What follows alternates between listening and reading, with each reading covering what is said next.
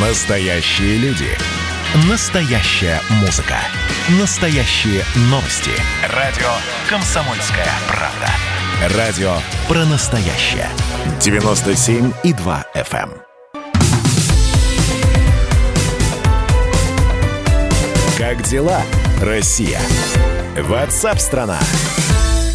Здравствуйте, друзья. Это WhatsApp страна, не пугайтесь. Это голос Марии Бачениной. У нас данные Росстата, причем данные пугающие. Итак, внимание. По данным Росстата, с января по апрель Россия потеряла 305 тысяч человек за год. Естественно, убыль а, населения, это разница между количеством умерших и э, рожденных, выросла почти в два раза. И такие потери можно сравнить с 90-ми. Что говорят э, социологи? Что пенсионный возраст возраст России, возможно, придется повысить еще на 5 лет, если женщины не начнут рожать больше. Давайте поговорим об этом. У нас на связи профессор кафедры социологии, семьи и демографии социологического факультета МГУ, доктор социологических наук Александр Синельников. Александр Борисович, здравствуйте. Добрый день. Скажите, пожалуйста, все ли так, как я сказала, или это, ну, у страха глаза велики? Ну, надо, вы правильно назвали, естественная убыль э, населения Российской Федерации вот за первые четыре месяца этого года, с января по апрель, 305 тысяч человек. Это примерно в два... Э, надо сказать, что естественная убыль была и раньше, что вообще-то она наблюдается где-то с середины 2010-х годов, но темпы ее нарастали. Вот в, про, в прошлом году, вот в те же 4 месяца, была, естественно, убыль 158 тысяч, то есть она в этом году почти удвоилась. Но за счет чего удвоилась? Число родившихся изменилось очень мало – в общем-то, там э, было 453 тысячи детей родилось вот в первые э, 4 месяца прошлого года, в первые 4 месяца этого года 448 тысяч. То еще на 5 тысяч меньше, на 1% меньше. Поскольку сократилась и общая численность населения, то коэффициент рождаемости на тысячу жителей вообще не изменился, остался прежним. А, а, а вот умирать умер... стали больше, да? Умирать стали больше, да. В общем, к сожалению, вот число умерших увеличилось на 141 тысячу. Вот за эти же месяцы было 611 тысяч, стало 752. А, значит, э, если говорить относительный прирост коэффициента смертности на тысячу населения, то он увеличился на одну четверть. Угу. Это, конечно, очень непри... это крайне неприятное вот явление, вот это очень трагическая ситуация это вот а, сама по себе.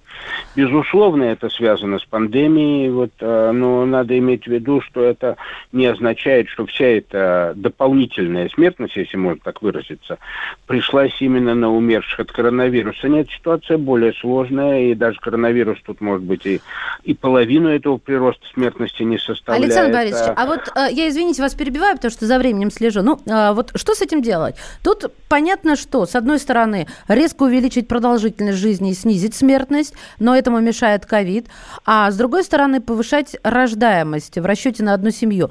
Расскажите мне, пожалуйста, что такое повысить рождаемость? Сколько, э, сколько должно быть детей в семье, чтобы она повысилась? Э, и, для, и какие э, меры будут эффективны в плане демографии? Ну что же, тут э, ситуация такая сколько детей должно быть, чтобы она повысилась. Вопрос, насколько повысилась. Если говорить, настолько повысилась, чтобы не уменьшалось э, население, да.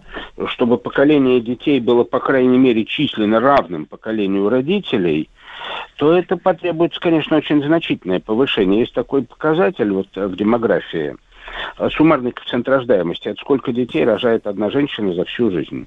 Но вот при современном, э, в общем сравнительно низком уровне э, детской смертности, этот показатель все-таки больше двух детей. Он всегда немножко больше двух детей. Трое это достаточно? Два и одна тысяча трое – это достаточно на семью. Да, да, я про это говорю. Александр Борисович, я, знаете, детей. Э, я прошу прощения, что я так немножечко э, тороплю, но смотрите, я от себя отталкиваюсь. Я обычная женщина, я, у меня двое детей, и что я говорю? Я говорю, дорогое государство, я бы родила третьего, дайте где жить, свое жилье. Ну, ну, я вас понимаю, я вас понимаю, это самая острая проблема, тем более для семей с детьми, э, жилищный вопрос. Вот, а, ну тут а, дело-то какое. есть очень много э, данных социологических исследований, проводимых начиная вот с 60-х годов и до настоящего времени.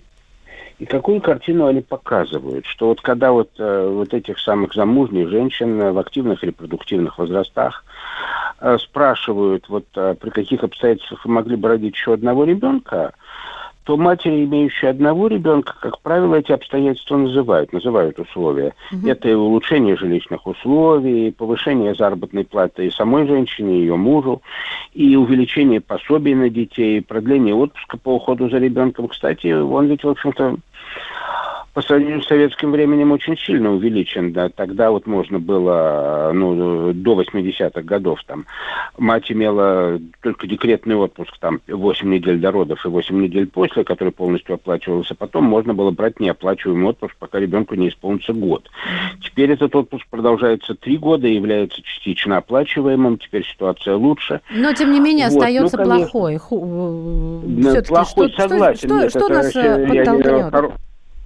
Вот. А, вот прошу все-таки дослушать меня. Конечно. Вот э, дело в том, что вот все эти условия, я еще не все перечислил, которые вот матери, имеющие одного ребенка, называли, при которых они согласились бы родить еще одного, это все-таки их позиция. Когда об этом же спрашивали матерей, имеющих двух детей, большинство из них уже в 60-е годы отвечали ни при каких условиях. Им просто достаточно этого количества и больше не надо, их мужьям тоже. Mm-hmm. Это подтверждают э, и сравнительно недавние социологические исследования Росстата, вот это выборочное наблюдение репродуктивных планов населения. А, вот э, в 2012 году такой проводилось, в 2017 году.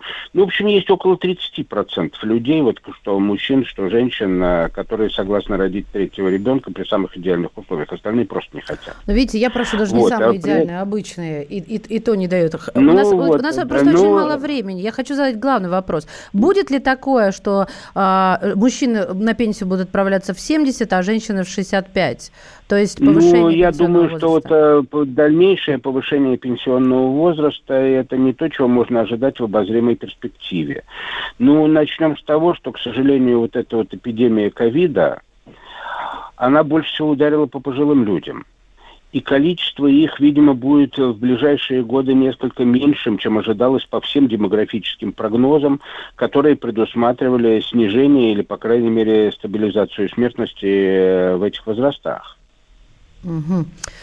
Повышение пенсии, ведь это вот старение населения, они, в общем-то, два источника имеют. Один из них это две причины. Одна это низкая рождаемость, что каждое последующее поколение по численности меньше предыдущего.